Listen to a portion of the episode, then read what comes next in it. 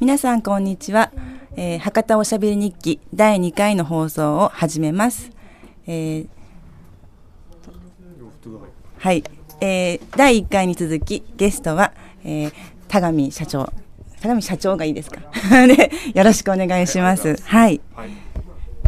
はい、田上でございます。えー、ゲストなんだけど、あの、インタビュアーというか、愛の手がかりで、えー、今日も、皆さんのお耳の邪魔をいたしますが、えー、よろしくお願いいたします。はい。それではですね、えー、今日は末若さんの、えー、第2回目のですね、この、この、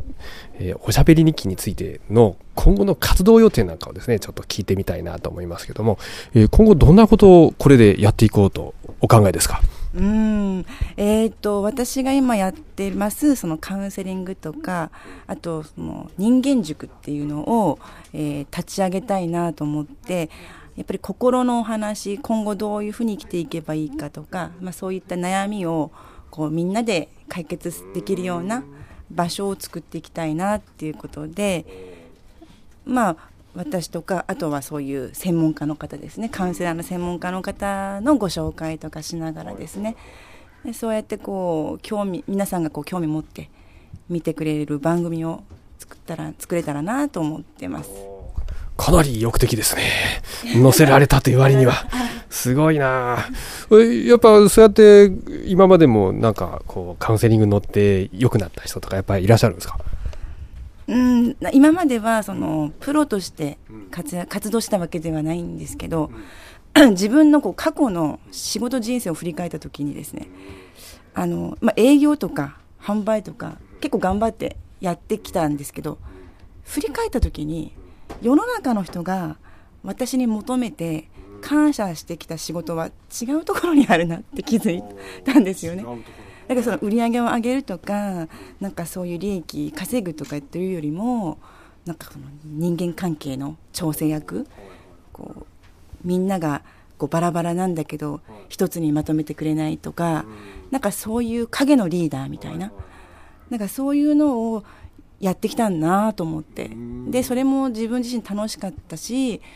こう私じゃないとできないっていう言われ方をしてきたんですよね。私じゃないとできない。それはやっぱちょっとあの自信がなさそうな営業の男の子なんかこううまくこう意欲的な風になんか持っていけたとかそんな感じですか？あそうですね。自信がない人とかはやっぱりこう周りに必ずいますんで、そういう人にこう元気をつけたりとか。で 20, 代20代の頃はあの小売業もう某大手の小売業で販売をしてたんですけどその頃はあのそうですね自信がない人とかあとは帰国子女というか外国人の受け入れとか会社が大きかったんでその政策的にですねそういう人を現場に入れなきゃいけないっていうことがああるんですよ。でも現場の本音としては扱いが難しいというかあのいや差別っていうほどでもないんですけどどういうふうに対応したらいいのっていうのが戸惑いがやっぱりあるんですよね。でそういう時にお鉢が回ってくるんですよ。あの上司から頼む。お前ならできる。だけで大体教育係なんですよね。で、まあ、その人のいいところとかやっぱここういう仕事をさせてあげたらこの人は生き生きと働くなっていうのをなんかどっかそういうのをこう見つけるのがうまかったんだと思うんですよ。他人のいいところをあこの人はこれが得意だみたいなのですねそういうのをこう引き出してそれで上司にアピールするんですよ。こうこういうふうなのが得意なんでこういう仕事向いてますよみたいなこと言うとあの大体そういうふうに回っていくみたいなですね。うん、それはなんかその子のちょっといいところを見つけてあげるみたいな感じですか？そうですね。例えば接客が上手だとか、あとはその商品管理例えばそのも、ね、マネジメントが得意とか、あのまあ、洋服をやってたのでディスプレイが得意とかそういうみんなオールラウンドではないんですよね、何かすごく上手な部分があってそれをこうチョイスしてピックアップしてこうなんかそうやって人に伝えていけばうん、言葉ちょっとあれですけど使い方が分かるっていうかですね。あなるほど。その上司がね。うんそうなん上司から見てもどどこを褒めていいか分からない時に一番得意な部分で褒めてあげればお互い上司もハッピーだしその従業員もハッピーなんじゃないかなっていうのをですねその20代の頃になんとなく気づいてたんですよね。でまあ私も普通に仕事をしてましたけどそうやってこうなんていうんですかね新しい人材を受け入れる時にですね、いつもそうやってこうマネージャーがやってきて、お前の売り場に入れるからよろしくみたいな、一緒にご飯食べてみたいな、そういう相談は20代の時多かったんですよ。なるほど。うん、末川智子の部下につけとけばなんかいきき働くぞみたいな。多分ですね。その頃は無自覚。そういう自分にそういう能力があるとか、思ってもなかったし、私は私でこうなんか野心があって、もっとこう売り上げ上げたいとかこうちょっと出世したいじゃないけど認められたいみたいなのは自分はあったんですよ。だから本当はそういう仕事で評価されてること自体はあんまりこうなんていうんですかねどどうでもいいというかあんまり自分には関係ないって思ってたんですよ。うん。でそれが今なんか仕事にしようとしていると。そうですね。なんかやっぱ仕事ができる人って私以外にはもっとできる人いっぱいいるなと思った時に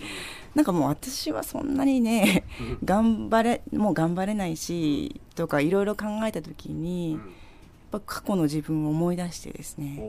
うん。そういうことだったら本当に皆さんが求めている仕事なのかなって。どっちかというと思い出した。まあ、新しい組織の活性化ってやつね。なんか、普通はこう、なんかこう、研修やって、あの、意識を、こう、リーダーシップを発揮する上司と部下のコミュニケーションよくしてとかってやるのを、なんか、そこは、そこは末やか流なんだ。あ、多分、あの言葉とかツールが、理論とかがなないっていうか、大体その子と話をしてて、これだなってひらめくんですよ。はい。こうピッてくる感性を使ってたから真似はできないと思うんですよね。もしここでメソなんとかメソッドがあれば多分売れたと 教育会社作れたと思うんですけど残念ながら全部それ感性でやってきてたのであんまりそれをこう売りにするということもなかったし。うん、なるほどですね。ということで感性でこれまでやってきた須谷智子さんの今後の活動はえー、何と言っていいか分かんないけども、なんか組織を活性化させる、あの、活動と。うん。まずは、やっぱりこう、うん、明るくしたいですよね。あの、私のやっぱ一番の価値観は自由でいたいっていうのと、やりたい、やりたい時にやりたいことがやりたいだけやれるっていうのが、私の中の一番のこう価値なんですよね。だからこう皆さんにも自分をもっと出してほしいな本当の能力をもっともっと出していってほしいなっていう、まあ、思いがあって、まあ、そういうことをこう、まあ、ブログだったりこういったことで発信することでですねがこうそういう自分に興味を持っていや私に興味持たなくていいんですけど自分のことをもっとこう好きになって自分をもっとこう高めようって思ってくれる人を増やしたいな。わかりました。それでは、えー、もっと自分を出したいという須かさんの、えー、次回のお話は、